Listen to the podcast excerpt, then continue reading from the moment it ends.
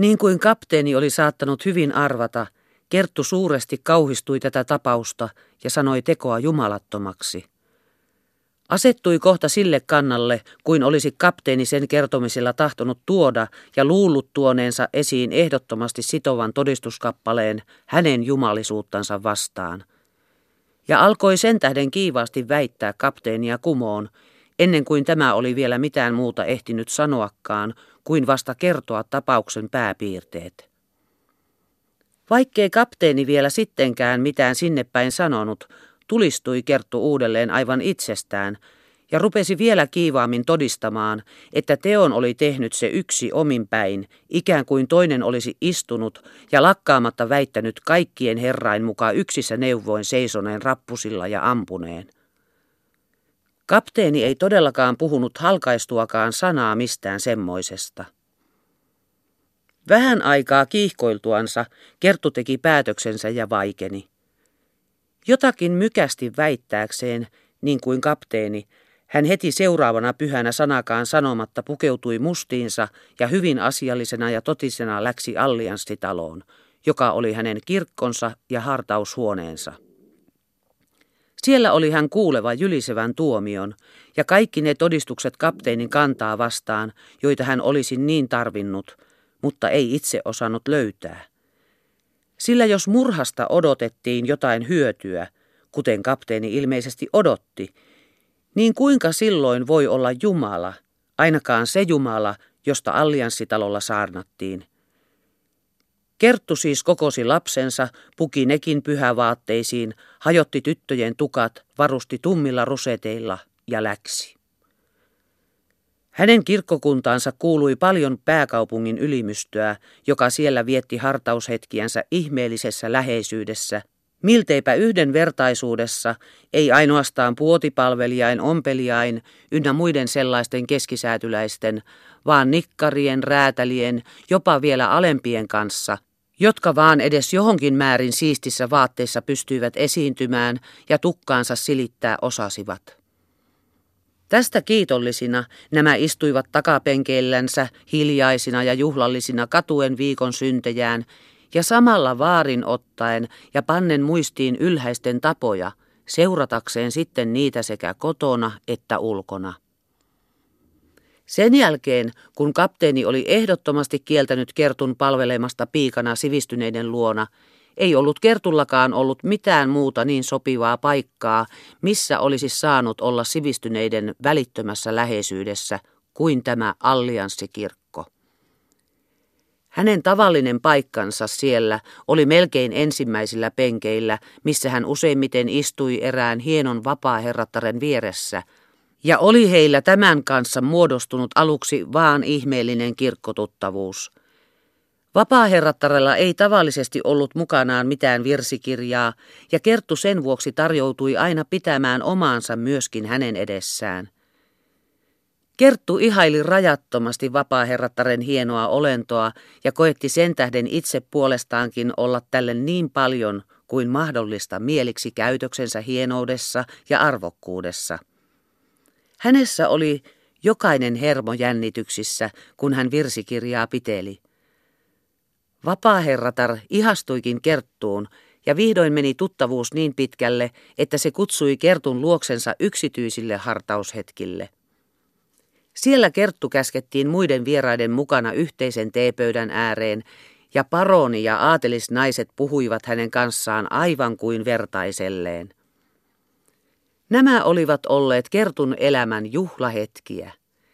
Sillä hän ihaili hienoa väkeä, eikä tainnut sille mitään. Vieläpä ihaili heitä Hanneksen itsensä tähden, sillä kaikista Hanneksen puheista, kauluksettomuuteen, taipumuksista ja vallankumouksista huolimatta, Kerttu vainusi selvästi, että hänen ihanteenansa, eli salaisena mallina, olivat nytkin jotkin Kertulle näkymättömät hienon hienot ylimyshenkilöt jossain kaukana, tuntemattomassa maailmassa – ja vaikka siis Hannes puhui aina köyhälistöstä ja ankarilla sanoilla tuomitsi säätyhenkilöitä, huomasi Kerttu selvään, että mitä hienommaksi Kerttu oppi sekä puheiltaan että muulta käytökseltään, sitä tyytyväisempi oli Hannes. Nämä huomiot kumosivat Kertun silmissä kaikki Hanneksen puheet ja toimet, ja Kerttu oli perin juurin vakuutettu siitä, että kapteeni kulkee vallankumouksellisissa hartauksissaan tietämättänsä vasten omaa onneaan ja sisällisiä taipumuksiaan. Mennessään allianssitalolle Kerttu näki, kuinka tämän hämmästyttävän tapauksen johdosta kaikkiin muihinkin kirkkoihin kulki joka suunnalta ihan tulvaamalla väkeä. Ja ymmärtäen syyn tähän tulvaan ja tuntien innostavaa, asiallista yhteyttä semmoisen ihmisjoukon kanssa, hän ajatteli ylpeydellä omaa kirkkoansa, jossa he viime vuosina niin monasti olivat rukoilleet Suomenkin puolesta ja tunteneet kaikesta ulkopuolisesta rähinästä huolimatta rukouksiensa voimalla ikään kuin pitävänsä maan kohtaloa käsissään. Kertun tullessa perille – oli allianssillakin sellainen väentungos, että ensin näytti melkein mahdottomalta päästä etupenkeille. Mutta nyt, jos koskaan piti Kertun juuri sinne päästä, sillä vaikka kaikki muu väki olikin utelias kuulemaan, mitä pappi on tapauksesta sanova, kohdistui Kertun uteliaisuus ainakin yhtä paljon siihen, miten vapaa herratar oli häneen sen johdosta katsahtava ja mitä ehkä sanovakin. Kerttu alkoi sen tähden lastensa kanssa tunkeutua askel askeleelta eteenpäin, ja ainoastaan hänen ulkonainen kauneutensa ja ne eri äänenpainoilla lausutut kohteliaisuudet ja pyynnöt, joita hän niin viehättävästi osasi jaella kaikille syrjäytettäville, estivät hänen tukehtumasta ja antoivat vihdoin pääsemään toivotuille perille.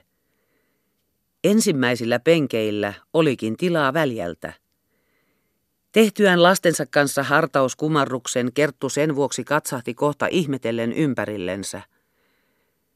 Vapaa herratarta ja koko sitä muuta seuruetta ei näkynyt missään. Ei ensipenkeillä, ei oikealla eikä vasemmalla lehterillä, ei takalehterillä eikä keskellä. Pappi oli kuitenkin jo esillä ja virttä veisattiin, jopa oltiin päästy sen loppupuolelle. Ylimysten paikoilla istui joitakin nuhkatakkisia, kaljupäisiä, punanaamaisia, rokonarpisia ja muutamia vanhoja vaimoja, liinat kuumuuden tähden päälailta niskaan sysättyinä. Hattupäisten ja hienommasti puettujen joukossa Kerttu tunsi allianssi yhteisönsä hyvin, ei ollut ainoatakaan, joka olisi ollut arvossa Kerttua ylempi tai edes tasalla. Mutta ilmeisesti kaikki nämäkin kaipasivat niitä ylhäisiä niin kuin Kerttu. Ja monet tuntuivat osoittavan Kerttuun ja tiedustavan naapureiltaan kuka hän oli, mutta naapurit näyttivät sanovan, ei se on vaan kapteenska se ja se. Pappi jo saarnasi. Janovina tuijottivat ihmiset häneen odottaen, milloin hän ottaa puheeksi sen tapauksen, joka vuorena seisoi kaikkien mielessä. Mutta pappi saarnasi vanhaa vaalisaarnaansa sielujen lunastuksesta, eikä ottanut sitä puheeksi. Ja niin alkoi jännitys lauhtumistaan lauhtua, kuumavaihtoisen väsymykseksi, ja joku jo torkahtelikin. Viimeisiin asti Kerttu toivoi, että ne sieltä tulevat. Yhtä mittaa hän käänteli päätänsä salin perälle, nähdäkseen olisivatko ehkä myöhästyneet ja sen vuoksi jääneet muiden taakse – mutta ei vaan ketään näkynyt. Kerttua jostain syystä niin sanomattomasti hävetti edustaa tässä noiden hattupäisten kanssa parempia ihmisiä, että hän olisi mieluummin vaikka maan alle vajonnut kuin siinä kauemmin istunut. Ja papin asiattomat puheet häntä tällä kertaa suorastaan kyllästyttivät. Ottamatta osaa loppuvirteen hän sen tähden nousi kesken kaikkea ja alkoi tunkeutua pois – jolloin hyvä toinen puoli seurakunnasta myöskin nousi ja alkoi lähteä.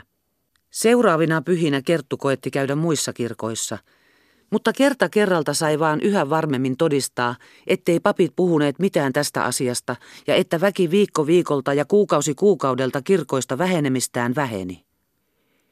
Ei mennyt vuottakaan, kun tapahtui jo niinkin – että hänen tullessaan allianssitaloon pappi seisoi hajamielisenä lavalla neuvottelemassa lukkarien kanssa, pidettäisiinkö väen vähyyden tähden ollenkaan Jumalan palvelusta.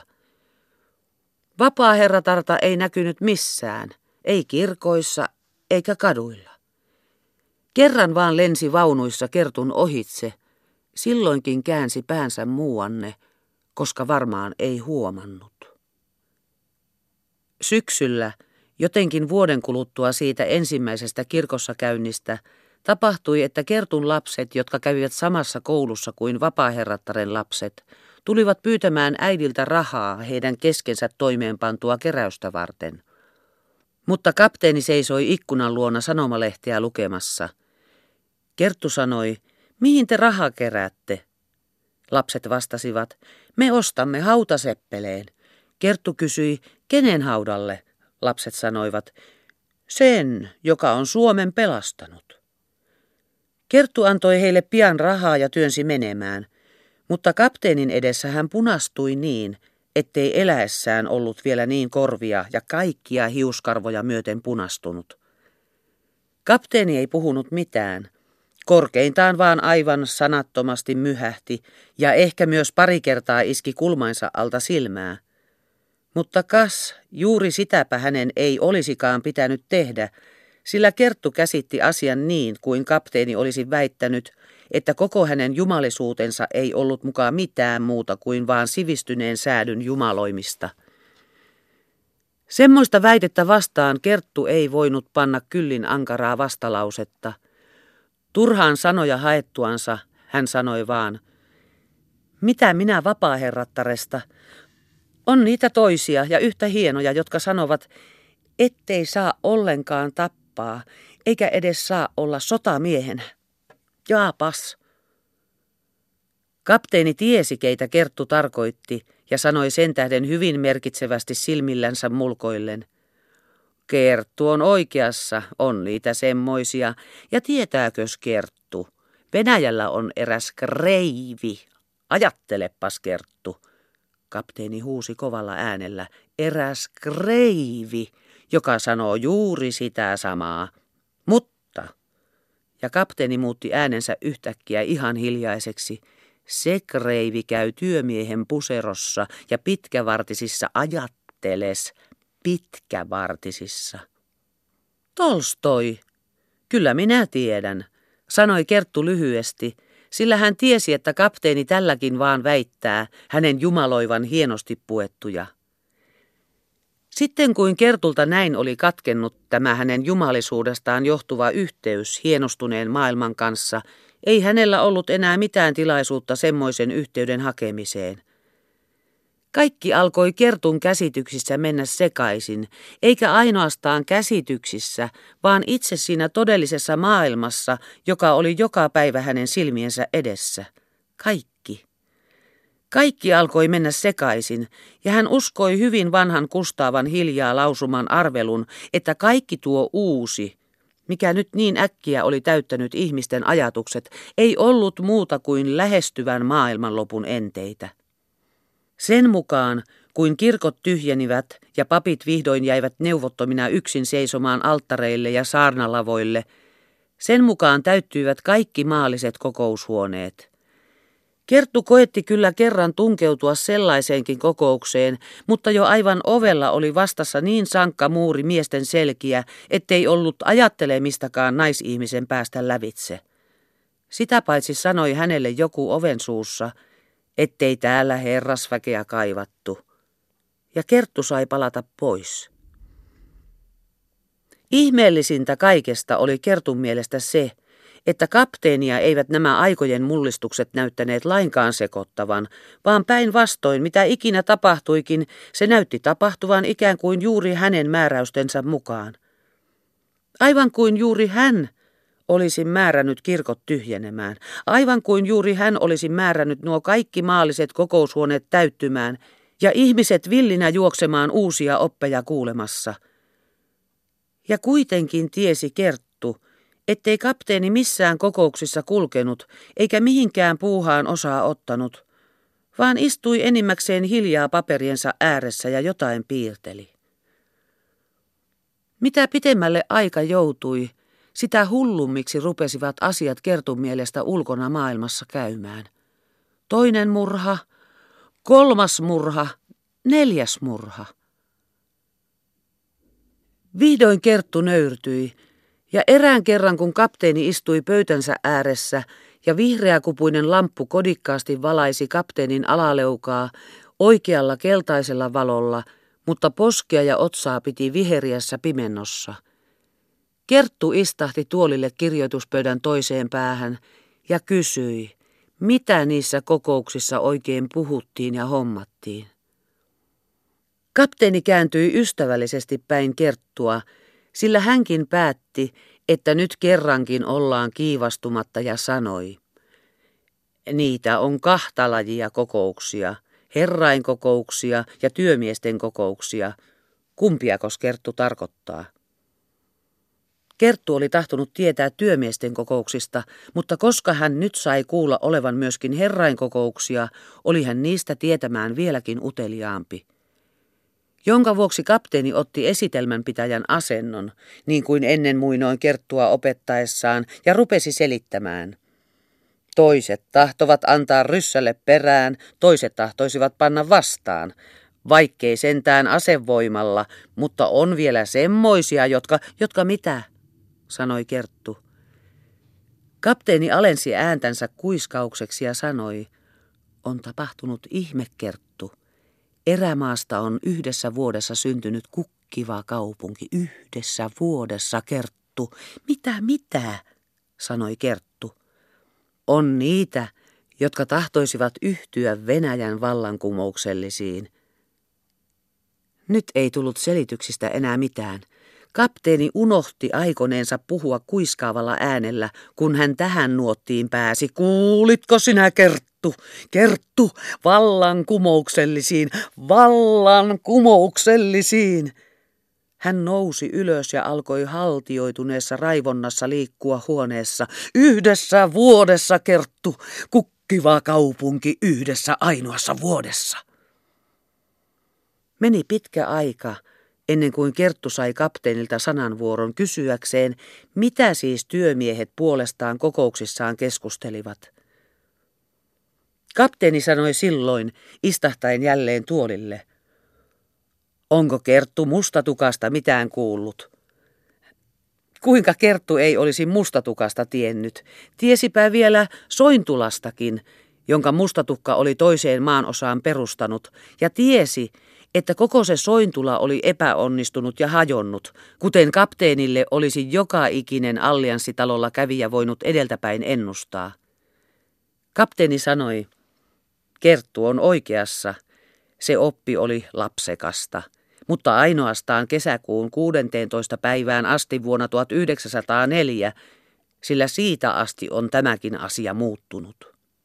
Kerttu ei voinut tämmöisiä ongelmoita ymmärtää ja rupesi sen tähden jo lähtemään omalle puolelleen. Mutta kapteeni sai hänet kiinni helmasta. Kuule, kuule, kuule, istu, istu, istu! Kapteeni asetti Kertun istumaan entiselle paikalle. Tämä on hirmuisen tärkeä asia, sanoi hän sormiansa Kertulle heristäen. Kuules nyt.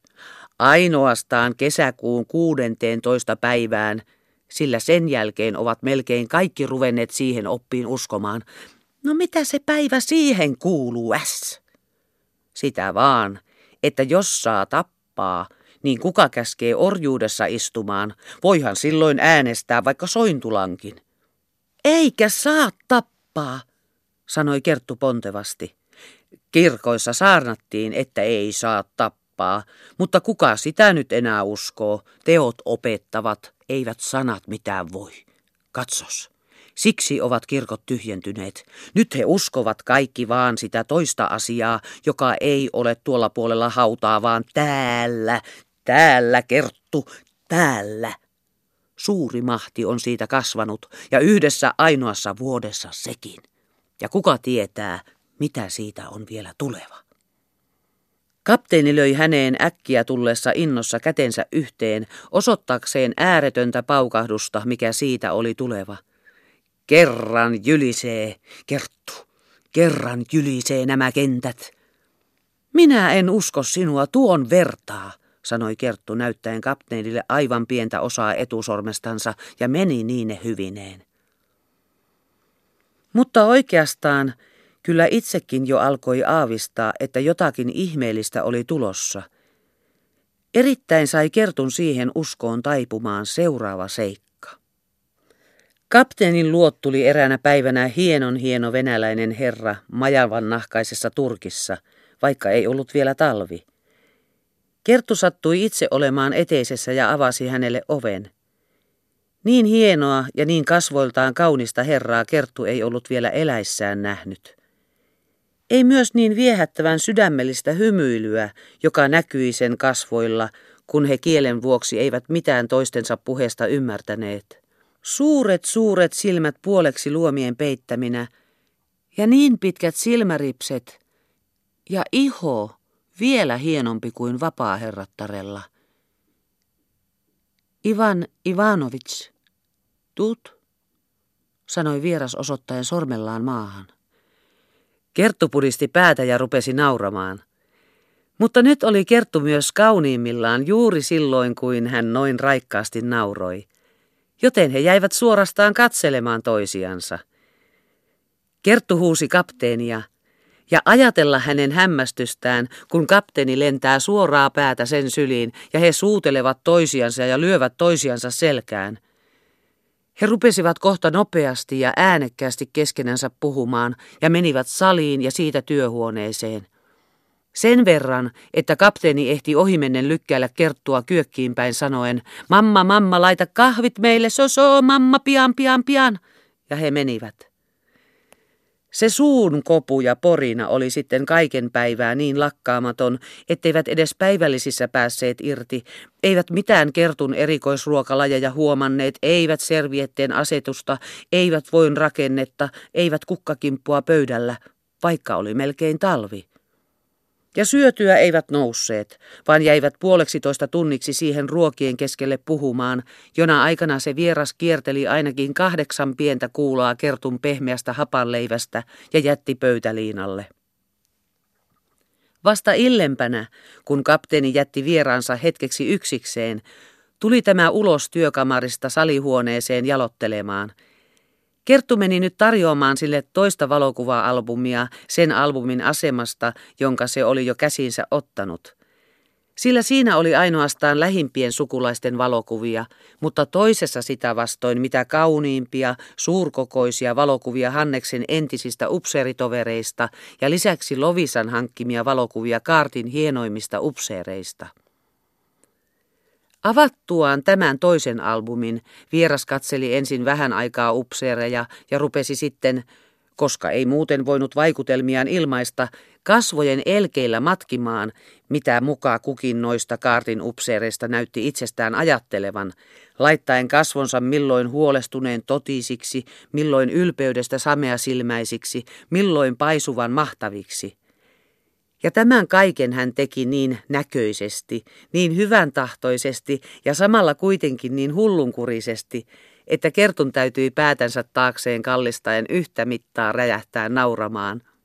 Ne olivat juuri, juuri semmosia kuin hän näytti, ja ikään kuin vielä enemmän semmoisia. Mutta voi kauhistusta, kun kaikki oli siinä albumissa katsottu, hän ottikin uudestaan esille sen toisen albumin, jossa ei ollut muuta kuin sukulaisia.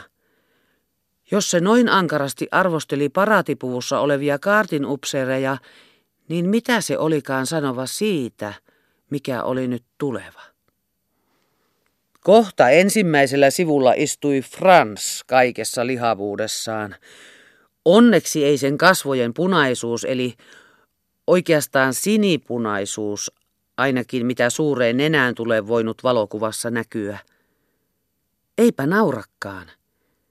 Päinvastoin meni ajatuksiinsa ja hyvin totisena kauan aikaa katseli. Sitten rypisti silmäkulmansa, pani silmät kiinni ja painoi kolmella sormella nenän juurta aivan kuin olisi tahtonut muistaa, missä ihmeessä hän oli ennen nähnyt samanlaisen ihmisen. Sitten taas katsoi kauan aikaa Franssia ja aina vaan yhtä kiinteästi. Vasta lopulla tuli pieni hymy toiseen suupieleen. Franssin jälkeen seurasivat Franssin poikapuolet ja omat pojat, Hagert nuoremman aliupseerin ja Wilhelm vanhemman aliupseerin puvussa, ja viimeiksi Hinkki – josta oli valokuva ainoastaan poikavuosilta, raitaisessa paidassa, tukka ikään kuin väkisin kammattuna, tupsuisena. Ihmeellistä. Juuri sitä hinkkiä vaan pysähtyikin katsomaan. Katseli kauan. Nosti silmänsä kertuun ikään kuin kysyäkseen, oliko sukua. Naurahti ja sanoi, njet. Kerttu pudisti päätänsä ja vastasi, njet. Jonka jälkeen se taas rupesi hinkkiä katselemaan ja sanoi lopuksi päätänsä ihastuksesta pudistaen, ah, haros. Eikä tahtonut malttaa luopua sitä katselemasta. Seurasi sitten Kustavan kuva vanhan ajan myssypäässä. Suurella kunnioituksella ja tarkkaavasti katseli sitäkin ja taas vaipui ikään kuin ajatuksiinsa – Näytti pitävän varmana, että se oli Kertun äiti, ja kun varmuuden vuoksi kysyvästi katsahti Kertun silmiin, niin Kerttu nyykäytti hänelle myöntävästi päätänsä, sillä ei hän Kertun tarvinnut ymmärtää, että se juuri sitä kysyi, vaan sehän saattoi kysyä, oliko Kustaava Kertun sukulaisia. Tämän teki Kerttu sen vuoksi, että Kustaavan perästä seurasi hänen oma äitinsä Loviisa – josta Kerttu kaikkein enin pelkäsi, mitä se sanoo. Sillä Lovisa oli siinä kuvassa tosin parhaissa vaatteissaan, mutta juuri sen vuoksi ehkä naurattaisikin tätä herraa. Oikein rupesi sydän pampattamaan.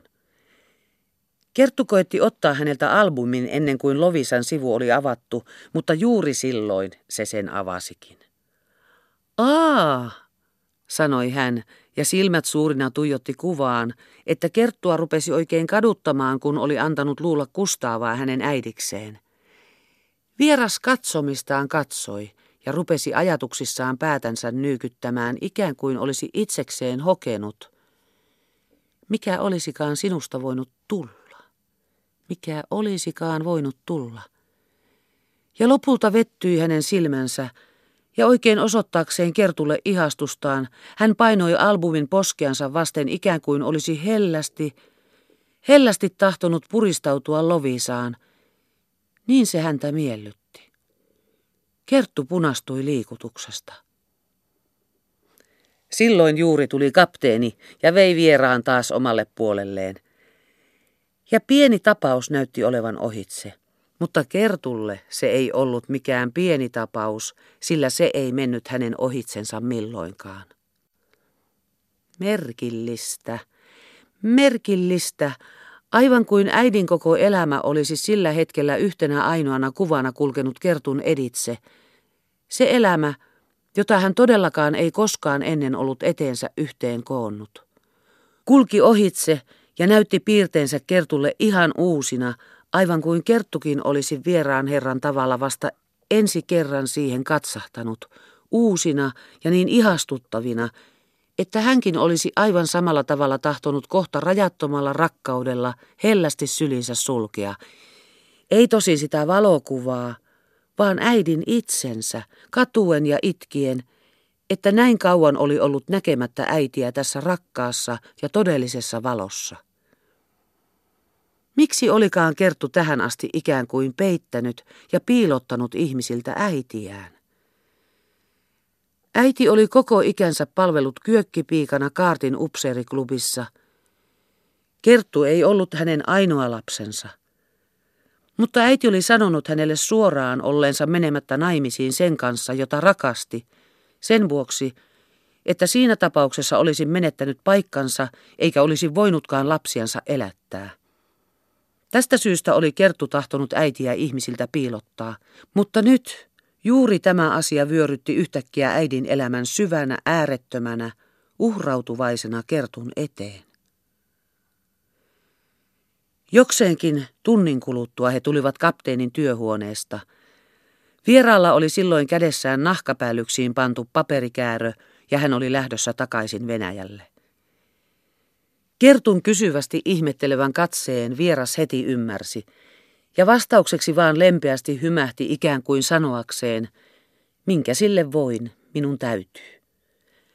Ja suuteli hyvästiksi Kerttua kädelle, jota Kertulle ei ollut vielä ikinä ennen tapahtunut, ja jommoista hän oli yhden ainoan kerran nähnyt tehtävän, nimittäin kerran vapaa-herrattaren luona. Kun kapteeni palasi vierasta saattamasta, Kerttu kohta jo eteisessä kysyi kiihkeästi, kuka se oli? Ja nähtyään Kertun ihastuksesta punehtuneet kasvot, kapteeni sanoi muka välinpitämättömästi, olipahan vaan tullut töitäni hakemaan. Näithän sillä paperipinkan. Ne oli minun papereitani. Mutta kun hän huomasi, että Kerttu yhä uteliaampana vaan kysyy, sähähti hän voitokkaana Kertun korvaan. Vallankumouksellinen, vallankumouksellinen. Kerttu oli kaatua hämmästyksestä. Kapteeni nautti sanomattomasti. Mutta kuka se sitten oli? kysyi Kerttu taas. Kapteeni selitti salaperäisenä. Sano häntä aina vaan Vasiliksi. Mitään muuta nimeä elää ikinä kysy. Hän olisi voinut olla koko vallankumouksen johtaja, mutta osoittautui liian hellämieliseksi. Onko sekin paha? kysyi Kerttu. On, sanoi kapteeni, sillä vallankumouksessa täytyy noin... Kapteeni oli äkkinäisellä liikkeellä murtavinaan jotakin kahtia ja silmät hirmumieltä kuvaavina huus Tra!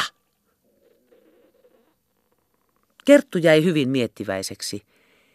Sekin hieno herra siis.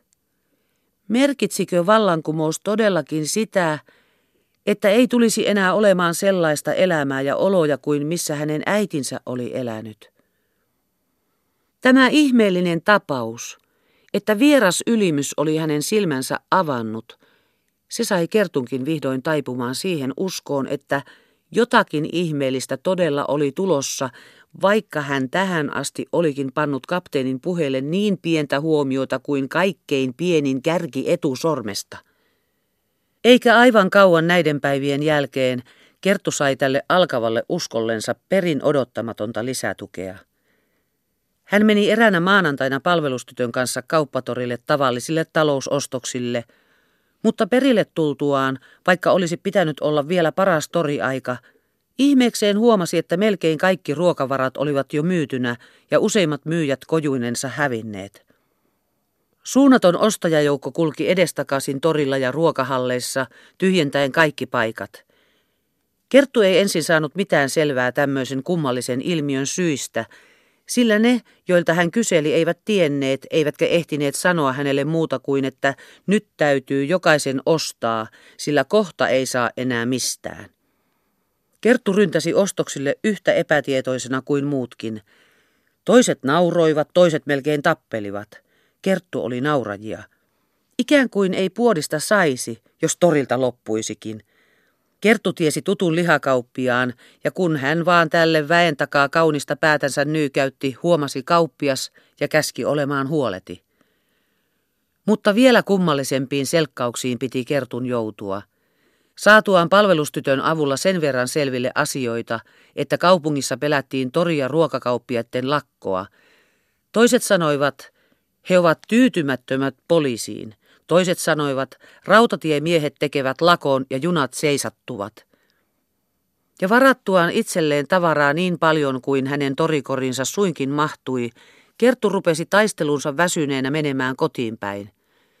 Silloin näkee hän ihmeekseen alhaalla Korkeavuoren kadun kulmassa taas suuren väkijoukon pyrkimässä ämpärien ja kannujen kanssa kukin tungoksen keskustaan – ja uusia ihmisiä juoksee vuorelta alas, kiiltävät kannut käsissä heiluen. Ja taas on väkijoukossa sekä naurua että puolitappelua. Mitä tämä on?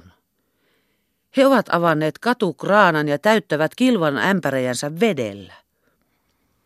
Palvelustyttö, joka oli mennyt edelle ja tunkeutunut väkijoukkoon, tulee jo läähättäen kerttua vastaan. Kapteenska, kapteenska, Vesijohdon miehet tekevät lakon, vettä ei tule enää korkeissa paikoissa ja kohta sitä ei saa enää koko kaupungissa. Kerttu rupesi nauramaan. Ihminen ei saisi enää vettä. Eikö ole kaivoja? Ei niitä ole. Kertun nuoruudessa oli, mutta sitten rupesi kaikki vesi tulemaan vaan kraanoista. Vesijohto. Se tahtoo sanoa, vesi tulee mistä? Kraanasta, kun sitä kiertää. Mutta kraanoihin se tulee mistä? Sitä Kerttu ei tosin ollut tullut useinkaan ajatelleeksi, mutta nyt hän yhdessä silmänräpäyksessä oivalsi, että tietysti veden täytyy tulla jostakin myös kraanoihin. Ja muisti, että sitähän ne ihmiset olivat aina puhuneet vesijohdosta ja aivan oikein, vesilinnasta, jonka pitäisi olla eläintarhassa, ja jos nyt todella siellä tulisi lakko, Tämä kaikki selvisi Kertulle melkein kolmen askeleen aikana, jotka hän otti ajatuksissaan kotiin päin, ja jo neljännellä hän viittasi ajurin luoksensa, hyppäsi koreineen ylös ja miestä kiireen vuoksi selkään koputellen ajoi kotiin. Palvelustyttökin unehtui siinä kiireessä mukaan ottamatta. Kotiin päästyänsä hän avasi kraanan ja onneksi vettä vielä tuli, vaikka laiskasti. Kerttu heti täytti kaikki astiat vedellä, kannut, saavit, ämpärit, tiskipaljut ja pesupunkat, laitoja ja reunoja myöten. Kapteeni vaan hymyili. Mitä tämä kaikki merkitsee, sanoi Kerttu. Kapteeni hykersi käsiensä ja sanoi, he valmistuvat, Kerttu, he valmistuvat. Kapteenilta ei Kerttu siis voinut saada mitään selvää. Palvelustyttö tuli kotiin ja kertoi humalaisten miesten kulkeneen rivissä pitkin katuja. Lapset tulivat koulusta ja hurrasivat saadun luvan johdosta. He kertoivat, että Venäjällä olivat kaikki junat pysähtyneet ja nyt pysähtyvät jo Suomessakin. Venäjällä tulee vallankumous, sanoivat he. Tämän kuultuansa kapteeni sanoi, Vallankumous ei tule vielä, sillä sotajoukot eivät ole valmiit, eivät Venäjällä, eivätkä Viaporissa. Mutta ei kapteeni lasten puheet kuultuansa hymyillyt enää, vaan otti hattunsa ja meni kiireesti kaupungille. Jonka jälkeen muutkin tippuivat Kertun ympäriltä jälleen kaupungille. Ja Kerttu jäi yksin. Kerttu oli kyllä vähän häpeissään, että kaiken mitä hän näistä eriskummallisista asioista tiesi, hän oli saanut tietää lapsilta. Mutta paitsi tätä pientä häpeää, hän tunsi jotakin sydämen takaista kaipausta sen johdosta, ettei tällä merkillisellä hetkellä ollut missään Jumalan palvelusta, jonne olisi voinut mennä ja tuntea jälleen olevansa yhtä paljon kaiken keskellä kuin nekin, jotka ulkonaisen maailman hälinästä jotakin tiesivät ja ymmärsivät. Ei milloinkaan vielä ihmiset näyttäneet kertun mielestä niin kokonaan jumalisuudesta välinpitämättömiltä kuin näinä päivinä ja erittäin juuri tänä päivänä. Mutta Kerttu päätti uhallakin pysyä omassaan, eikä välittää mitään siitä, mitä ne tapauksista kaupungilla tulisivat hänelle kertomaan, olipa se mitä tahansa. Hän pysyikin koko päivän lujana päätöksessään koettaen ehdottomalla vaikenemisellaan osoittaa jokaiselle, joka päivän kuluessa tuli uutisineen hänen eteensä, ettei hän pitänyt niitä juuri minkään arvoisina muutaman toisen, unohdetun asian rinnalla, joka teki kertun rauhalliseksi ja asetti ikään kuin yläpuolelle kaikkein villeintäkin maailman melua. Iltapuoleen tahtoi toinen korva tosin ruveta vähän niin kuin pettämään – ottaen kuulonsa sellaista, jota Kerttu oli päättänyt olla kuuntelematta, ja tämä asia kävi myöhemmällä vieläkin vaikeammaksi välttää. Mutta Kerttu meni sentään maata varhemmin kuin tavallista, eikä ollut utelias. Kohta seuraavana aamuna hän meni alas Kustaavan luo, eikä välittänyt siitä, että kasakka ajoi kiireesti ikkunan ohi. Ja aivan oikein. Vanhalla Kustaavalla olikin siellä raamattu avoinna edessään. Kustaava oli Kertun johdolla oppinut jotakuinkin lukemaan, mutta aina sentään kävi raamatun lukeminen mukavammin kuin Kerttu luki. Ja siksi Kustaava heti sanoi, hyvää oli, että tulit. Ja annettuaan paikkansa pöydän päästä Kertulle meni itse kahvia keittämään. Vasta hyvän aikaa raamatusta eri paikkoja luettuaan mainitsi Kustaava vähän maallisiakin asioita, mutta he rupesivat kohta taas lukemaan, ettei mieli olisi sanasta eksynyt päivän kysymyksiin, jota he kumpikin tahtoivat välttää. Kahvipannua viedessään takaisin hellalle Kustava sentään sanoi, että tuota noin Franssin kaikki ajurirengit olivat tuoneet hevosensa talliin, eivätkä luvanneet enää lähteä ajoon. Ja taas lukivat. He lukivat siitä, kuinka profeetta Daniel kesytti leijonat. Tämä raamatun paikka todisti heidän mielestänsä selvemmin kuin moni muu, että Jumala on. Kuningas. Koettaakseen, onko Jumala heittää profetta Danielin umpinaiseen rotkoon, jossa on villiä jalopeuroja, lukitsee luolan sineteillänsä ja voimallistensa sineteillä. Seuraavana aamuna tulee luolan suulle ja sieltä Daniel huutaa, kauan eläköön kuningas. Todistuksen voima kasvoi kaksinkertaiseksi vielä siitä, että kun voimallisten piti mennä katsomaan, oliko siellä jalopeuroja ollenkaan enää, niin repelivät pedot heidät murentaen heidän luunsakin. Kun piti lehteä kääntää, kysäsi Kerttu kuitenkin sivumennen, mitäs Frans? Kustava vastasi, myös ikään kuin sivumennen vaan, oli ottanut kovasti pahaksensa ja lyönyt yhtä rengeistä vihapäissään kepillä. Ja taas lukivat, minun Jumalani on lähettänyt enkelinsä, joka jalopeurain kidat on pitänyt kiinni, ettei he minulle mitään pahaa tehneet ole, sillä minä olen hänen edessänsä viattomaksi löytty, en myös ole minä sinua vastaan, herra kuningas, mitään tehnyt. Mitäs miehet?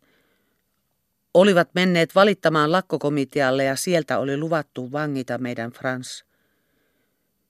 Kertun täytyi työntää raamattu hetkeksi aikaa syrjään voidakseen häiriytymättä ajatella tätä asiaa.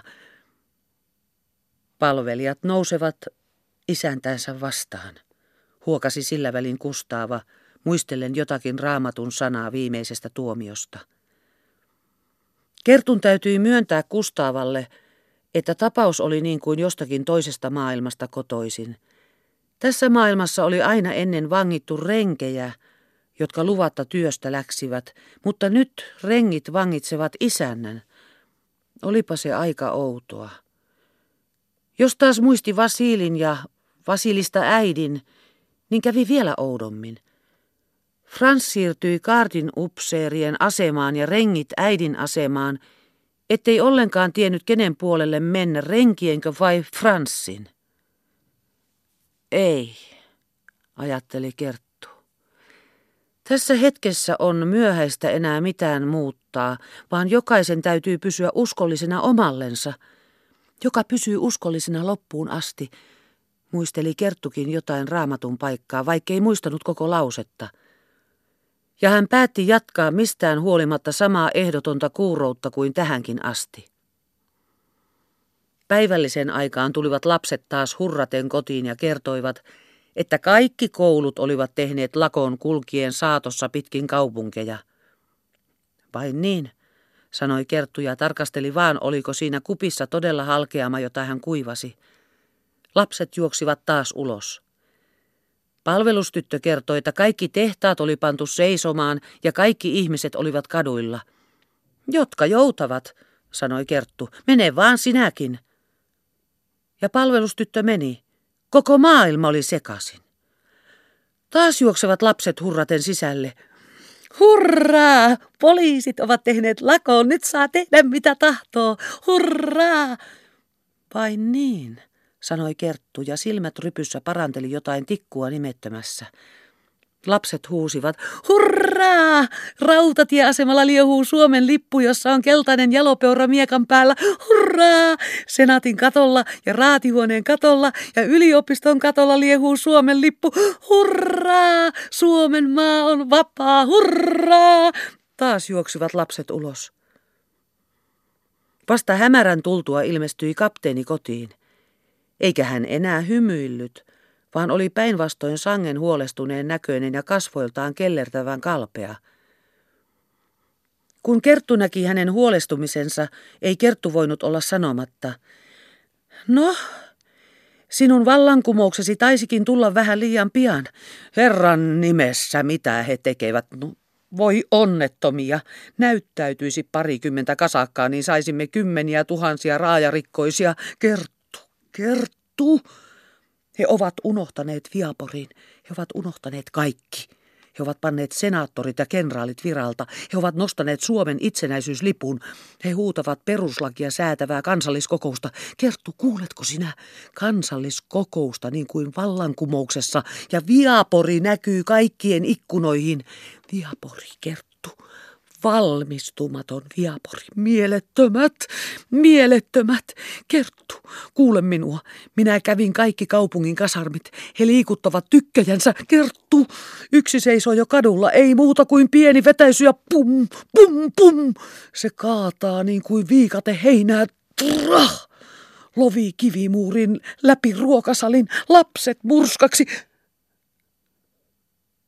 Kapteeni katsahti äkkiä ympärillensä. Missä ovat lapset? Huusi hän säikähtyneenä, kurottaen kaulaansa ikään kuin näkemään yhtä aikaa yli kaikkien huoneiden. Herran tähden, Kerttu, tämä on hengenvaarallista, usko minua. Minä sanoin tosin, sotajoukko ei ole vielä valmistunut kapinaan nousemaan. Ei kyllä ole valmistunut, mutta he itse eivät ole vallankumoukseen valmistuneet. He eivät tiedä, että vallankumous vaatii miehekkyyttä. Mutta minä sanon, näyttäytyisipä vaan parikymmentäkin kasakkaa totisesti kerttu. Muistatko, mitä tapahtui Senaatin torilla, kun viimeksi kasakat ihmisiä ajoivat? Mutta nyt on tuhat kertaa suurempia joukkoja kaduilla. Vallankumous, voite mielettömät! Kapteeni takoi raivokkaana otsaansa yhä ja yhä huutaen, voi te mielettömät, te mielettömät! Mutta Kerttu ei silloin enää kuunnellut häntä. Ajatus, että lapset todella voisivat joutua pakenevan ihmislauman jalkoihin, oli niin säikäyttänyt Kertun, että hän suin päin juoksi kadulle ehtimättä ottaa muuta kuin huivin päähänsä. Kadulla oli sakea sumu, oli jo alkanut hämärtää. Siellä täällä näkyi vaan joitakin ihmisiä nopeasti kulkevan kadulla ja vilkkuvan kulmauksissa. Askelien kopina kuului selvästi, mutta ei missään ajoa. Samassa kuitenkin alkoi kuulua huimaavaa vauhtia lähestyvä kavioiden kopse, ja ennen kuin Kerttu ehti ympärilleen katsahtaa, lensi kolme kasakkaa pitkin katua hänen ohitsensa, että oikein hänen kätensä ja kasvonsa kauhusta kylmenivät. Mutta ei hän Kerttu nyt voinut pelolle valtaa antaa. Vaikka keskelle villeintä kasakkarykmenttiä olisi Kerttu tunkeutunut, jos vaan olisi tiennyt lasten siellä olevan. Minne hän oikeastaan nyt juoksi, ei hän itsekään tiennyt. Jonnekin vaan, missä olisi kaikkein enin ihmisiä koolla ja kaikkein suurin tungos, sillä siellä tietysti olivat hänen lapsensa, missäs muualla – Siis yhä vaan keskemmälle kaupunkia hän juoksi, ajatellen mennä pitkin kasarminkatua alas ja siitä kääntää rautatientorille, jossa olivat hänelle kertoneet niin suuria kansanjoukkoja olleen. Ja ennen kuin hän aavistikaan, oli hänen ympärillään ihmisiä joka taholla, meneviä, tulevia, juoksevia, seisovia, huutavia, nauravia, hätääntyneitä, riiteleviä, innostuneita, niin paljon, että kertun täytyi juoksustansa pysähtyä – ja ruveta pujotteleimaan yksitellen jokaisen ohitse. Paljon oli Kertulle päivän kuluessa kerrottu tapauksista kaupungilla, mutta että väkijoukko näin suuri olisi ollut, sitä ei hän sentään ollut aavistanut. Ei iki maailmassa hän tämmöistä ollut nähnyt näillä kaupungin kaduilla. Kun hän näin pujottautumalla oli päässyt Esplanadille asti, ei joukko tuntunutkaan sakenevan rautatientorille päin, vaan päinvastoin kauppatorille päin. Ja tuskin oli hän muutaman askeleen sinne päin tunkeutunut, kun hänen sydämensä seisahtui kauhusta. Torin puoleisessa päässä Esplanadia, kenraalikuvernöörin palatsin kohdalla, näytti todella tapahtuvan jotain peräti kummallista. Se on vallankumous, ajatteli Kerttu ja kysyi ihmisiltä, mitä se on. Toiset vastasivat, ne huutavat senaattia alas. Toiset sanoivat, ne vaatii itse ruhtinaan viralta. Näistä ei Kerttu mitään ymmärtänyt, mutta kolmannet sanoivat, kasakoita on kenraalikuvernöörin pihalla. Silloin alkoi Kerttu tunkeutua niin voimakkaasti eteenpäin, että suuret miehetkin horjahtelivat kummallekin puolelle. Jo näki hän hämärästä huolimatta selvästi palatsin edustan, näki jonkun seisovan toisen kerroksen ikkuna eteisellä ja jotakin huutaen kaksinkäsin huitovan ilmaan. Alhaalta vastasivat huudoilla. Sieltä näkyi sikinsokin ojennettuja käsiä, keppejä, hattuja. Mutta juuri kun Kerttu oli pääsemäisillään perille, hulpahti väkijoukko taaksepäin ja kohta alkoi kuulua, kasakat tulevat! Ja pakokauhun valtaamia ihmisiä juoksi mustana tulvana tungoksen keskuksesta poispäin. Kerttu koetti vimmatusti ponnistaa vasten virtaa, vaikka juoksijat, jotka häntä vastaan töytäsivät, huusivat hänelle, kasakat tulevat! Mitä Kerttu kasakoista, kun hän tiesi niin varmaan lasten olevan siellä, että hän melkein näki ne jo edessään? Äkkiä kasvoi väen pakeneva tulva kuitenkin niin, ettei Kerttu enää voinut edetä, vaan alkoi sen mukana työntyä askel askeleelta takaisin päin. Estääkseen tätä onnetonta peräytymistä Kerttu tarttui sähköpatsaaseen, kiertäen molemmat kätensä sen ympärille, ja patsaan halkaistessa väkijoukkoa kahtia Kerttu pysyi perääntymättä, riippuen siinä silmät ummessa kaikin voimin kiinni puristuneena, ikään kuin olisi pidellyt kiinni ainoasta jäljellä olevasta mahdollisuudesta pelastaa armaat lapsensa varmasta perikadosta. Hän tunsi vaatteittensa repeytyvän ihmisvirran armottomassa puristuksessa, mutta voimiansa ei hän sittenkään kadottanut – hän alkoi kuulla ympärillään hirmuista tuskan vikinää, joka oli niin kuin tuhansia rottia olisi terävällä raudalla painettu kuoliaaksi. Myös kuuli hän samalla kertaa maamme laulun tuttuja sanoja laulettavan tai huudettavan. Ja kun hän silmänsä vihdoin avasi, näki hän kaatuneita ihmisiä yhden naisen makavan katuloassa ja suurten miesten juoksevan hänen ylitsensä raskailla saappaillansa astuen suoraan hänen tiedottomiin kasvoihinsa. Mutta mitään kasakoita ei näkynyt missään. Mielettömät, mielettömät, muisti hän kapteenin huutaneen. Nyt oli jo pahin tulva ohitse ja Kerttu, päästyään tunkeutumaan keskelle onnettomuuspaikkaa, järjettömänä hirmuisesta aavistuksesta – Kaivautui ruhjoutuneiden ihmisruumisten sekaan lapsiansa etsien. Oli jo niin pimeä, että täytyi aivan läheltä tarkastaa. Ei ollut missään. Vasta sen mukaan, kuin Kertussa alkoi kasvaa iloinen toivo, ettei hänen lapsiansa ollutkaan tuossa avuttomasti vikisevässä, toinen toistensa päälle sulloutuneessa ihmisläjässä, kääntyi hänen huomionsa muihin ruhjoutuneihin ja hän ajatteli – Tämmöistäkö se vallankumous nyt onkin?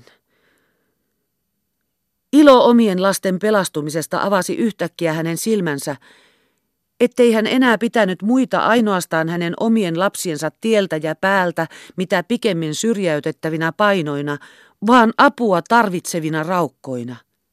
Ja se sama ilo antoi hänelle ihmeellistä voimaa ja neuvokkuutta tässä hirveässä vallankumouksessa, jonka tekijöitä niin häpeällinen pakokauhu oli vallannut, etteivät edes avunhuutoihin uskaltaneet takaisin palata.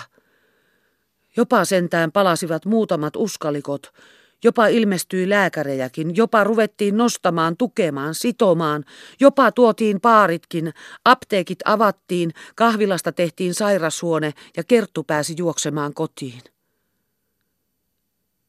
Aivan oikein. Siinä istuivat kuin istuivatkin kaikki kolme ruokasalin pöydän ympärillä, lampun ylhäältä valaistessa heidän päitänsä ja odottivat mitä äiti sanoo, sillä he todella olivat olleet siellä. Missä kapteeni? Ei kukaan tiedä. Olivatko lapset jo kotona, kun isä läksi? Eivät. Kustaava vaan tiesi kertoa, että miehiä oli juossut sisälle huutaen, tulkaa, tulkaa.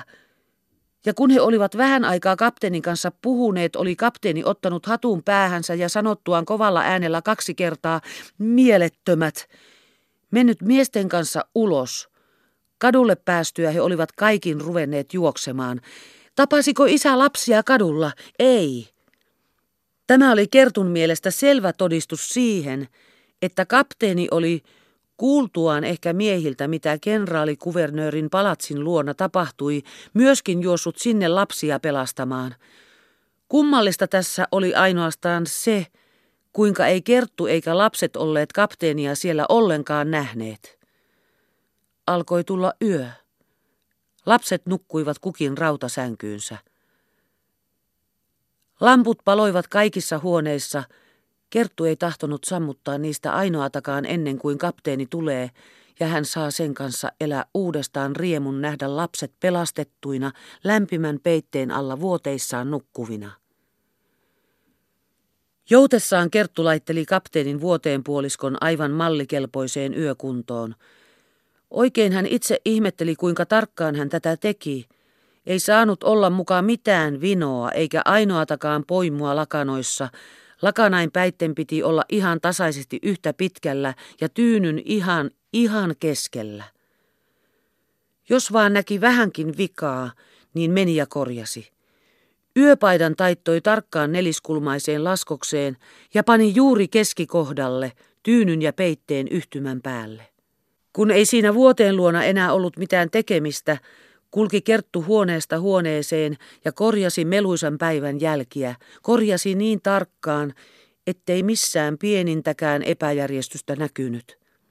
Ikkunaverhotkin muisti pöyhistää, tuolit salissa asetti säännölliseen asentoon, tuuletti huoneet raikkaiksi, eteisessä järjesti hatut ja päällysvaatteet mahdollisimman vähän tilaa vaativasti.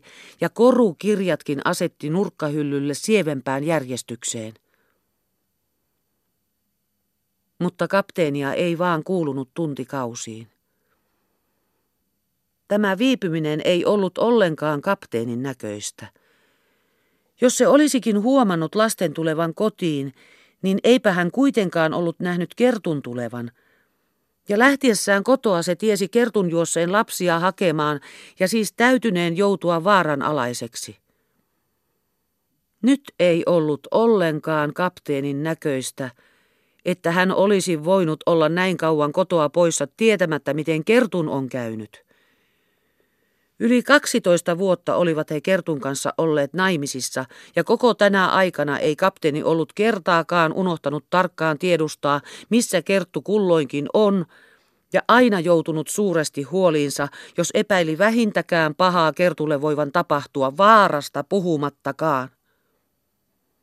Mitä kauemmas siis se hetki siirtyi, jolloin kapteeni olisi silmät pystyssä juossut sisälle ja huutanut, missä Kerttu, missä Kerttu? Sitä levottomammaksi Kerttu kävi ja hänen mielikuvituksensa alkoi läikähdellä ihmeellisissä näyssä. Ehkä ovat hänet vanginneet, ja hän nyt siellä tuskailee kauheassa epätietoisuudessa siitä, mitä Kertulle ja lapsille on tapahtunut.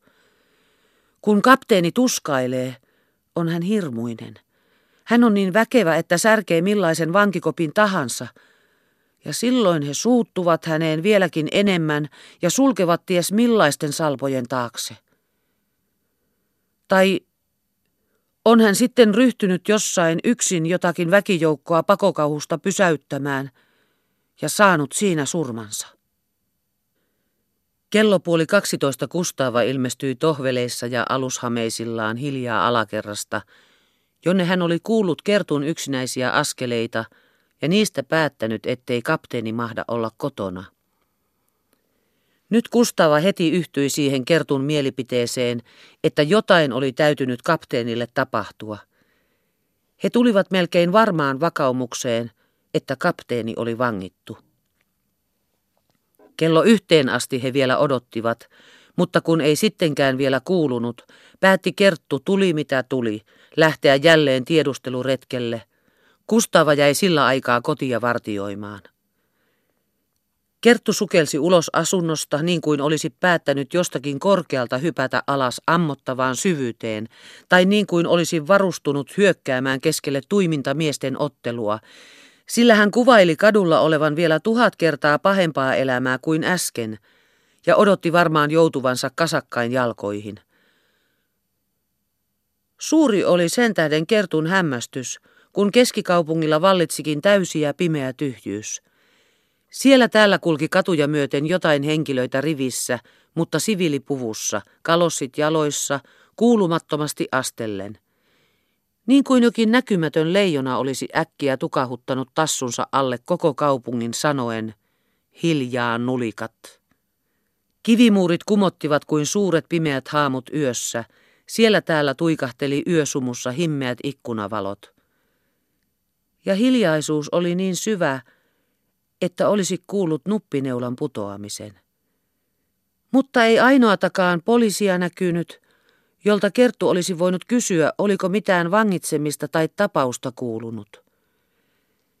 Silloin Kerttu muistikin lasten kertoneen, että poliisitkin olivat tehneet lakon, ja hän kääntyi sen vuoksi ja juoksi niiden miesten luo, jotka kävelivät keskellä katua ja kysyi heiltä. Miehet sanoivat Kertulle, me olemme uuden poliisimestarin käskyläisiä ja olemme tässä kolme tuntia vahtivuorossa olleet, emmekä ole mitään vangitsemisesta kuulleet. Mutta jos tietää tahdotte, menkää keskusasemalle, joka on Senaatin torilla, siellä vangituita säilytetään. Kerttu oikasi suoraa päätä sinne. Täällä oli portin edessä tavaton vilinä samanlaisia hiljaisia sivilimiehiä, jotka tulivat ja menivät, tulivat ja menivät. Kerttu ajatteli, jospa vaan pääsisin niin pitkälle, että antaisivat tulla vankikopin oven taakse, niin minä huutaisin sille raukalle niin kovaa kuin jaksaisin. Ole rauhassa, lapset ovat tallella. Ja hän tunkeutui voimakkaasti miesten sekaan porttikäytävään mennäkseen sisälle poliisikamariin. Miehet pysäyttivät hänet kysyen, mitä asiaa hänellä oli. Kerttu sanoi olevan asiaa poliisimestarille ja työnteli itseään väkivallalla eteenpäin. Mutta miehet sulkivat häneltä tien kysyen, kuka hän oli, joka ei järjestyksen valvojia totellut. Kun Kerttu oli sanonut nimensä, luulen jo häntäkin vangittavan, astuivatkin miehet askeleen taappäin, tekivät hänelle kunnia ja sanoivat, Herra kapteenia on nyt vaikea tavata, mutta me raivaamme teille tien. Ja kohta avasivat leveän tien keskellensä kahdelle puolelle syrjäytyen. Kerttu pääsi tällä tavalla kahden miehen kulkiessa hänen edellään tietä avaamassa pitkälle yhä sakenevan väkijoukon sisään, kunnes joutui suureen huoneeseen, missä eteenpäin liikkuminen alkoi väenpaljouden tähden tuntua jo mahdottomalta. Silloin kuulee hän äkkiä ihan selvästi kapteenin äänen. Kuulee hänen ankaran komentavalla äänellä lausuvan jotain käskysanoja ja melu sen mukaan hiljenee. Tuolla menee herra poliisimestari, sanovat sinne päin osoittaen Kertulle hänen saattajansa. Kerttu kurottuu varpailleen nähdäkseen sitä, johon he osoittavat. Se on kapteeni ilmi elävänä. Hänen oma Hanneksensa. Hannes, poliisimestarina. Silmät ankarissa rypyissä. Ei ikinä ollut Kerttu niitä niin ankarina nähnyt. Kerttu perääntyi. Hän oli kaatua hämmästyksestä. Enhän minä sinne, sammalteli hän saattajillensa, kunhan vaan sanotte hänelle, että, että lapset ovat tallella. Ja oli liikutuksesta hykertyä itkuun ihan siinä miesten nähden. Mutta oikeastaan kohottausi Kertun mieli samassa kuin siivillä yli hänen perhehuoliensa. Semmoinenko? Semmoinenko sinä olitkin? ja hänen rintansa paisui ylpeydestä, kun hän muisti pimeän kaupungin hiljaisena kuin hautakammio, että olisi neulan kuullut putoavan. He antoivat kapteenskalle kaksi miestä saattajiksi, joilla oli käsissä kirkkaat heijastuslyhdyt. Yksi kummallakin puolella kerttua, he kulkivat kertoen suurten tapausten menosta ja kapteenin ottamisesta järjestyksen valvomisen käsiinsä. Kerttu innostui yhä enemmän. Kadut muuttuivat ikään kuin hänen kodikseen, ihmiset kaikki sekä ulkona että sisällä olevaiset tutuiksi omaisiksi. Yhtä, yhtä olemme kaikki, sekä rikkaat että köyhät, yhtä koko maailma. Tämmöistä. Näinkö ihanaa se vallankumous siis onkin? Kiivaasta käynnistä nuorten henkivartijansa välissä hänen hattunsa lepatti vähän silmillä. Mutta mitä siitä? Hän on poliisimestarina, huusi Kerttu heti sisälle päästyänsä ja lensi Kustaavan kaulaan. Kustaava tyypertyi. Kerttu ei saanut kerrotuksi järjestyksessä, vaan hänen sanansa menivät toistensa edelle tai rupesi hän kesken kaiken ajattelemaan ja jätti lauseensa lopettamatta. Työmiehet ovat hänet valinneet ja herrasväet tietysti myöskin. Siellä ovat kaikki yhdessä herrat käsikkäin työmiesten kanssa. Kaikki ovat niin kuin yhteen koottu ja keskellä on kapteeni. Ja taas puristi Kustaavaa vasten rintaansa. Kerttu kertoi ja puhui ja kertoi ja he valvoivat neljään aamua, eivätkä sittenkään vielä maltaneet erota, vaan menivät käsikädessä kaikkia huoneita katsomaan, että miltä nekin näyttivät näiden suurten tapausten perästä. Kaikki paikat he kävivät. Yksin Pellin nyöristäkin, joka oli punojalta aikoinaan ostettua punanyöriä, Kerttu ajatteli päätänsä nyykäytellen, tuokin tuossa. Yksikseen jäätyään hän ei sittenkään pannut maata, vaan nautti yhä suurten tunteiden ja ajatusten vaellusta itsessänsä. Ihmeellistä. Kuinka Kerttu nyt oli häneen rakastunut. Ja rakastunut yhtäkkiä sillä entisellä rakkaudella kaukaa lapsuudesta, jolloin kapteeni häntä opetti ja ankarasti kuritti. Oli yksi ainoa pieni varjo vaan siinä – se oli vaan muuan kaukainen muisto, joka ihan huomaamatta pujahti hänen mieleensä, kun hän näki jälleen Hanneksen neliskulmaiseksi taitetun yöpaidan siinä tyynyn alapuolella. Muisto unesta, jonka hän oli joskus melkein vielä lapsena nähnyt ja josta hän ei edes kaikkia paikkoja sen vuoksi voinut tarkemmin muistaakaan. Siinä unessa oli vaan ollut niin – että Hannes oli tullut poliisimestariksi ja kaikki kumarsivat häntä niin kuin nyt poliisikamarissa. Mutta unessa oli sen yhteydessä ollut jotakin hirmuista.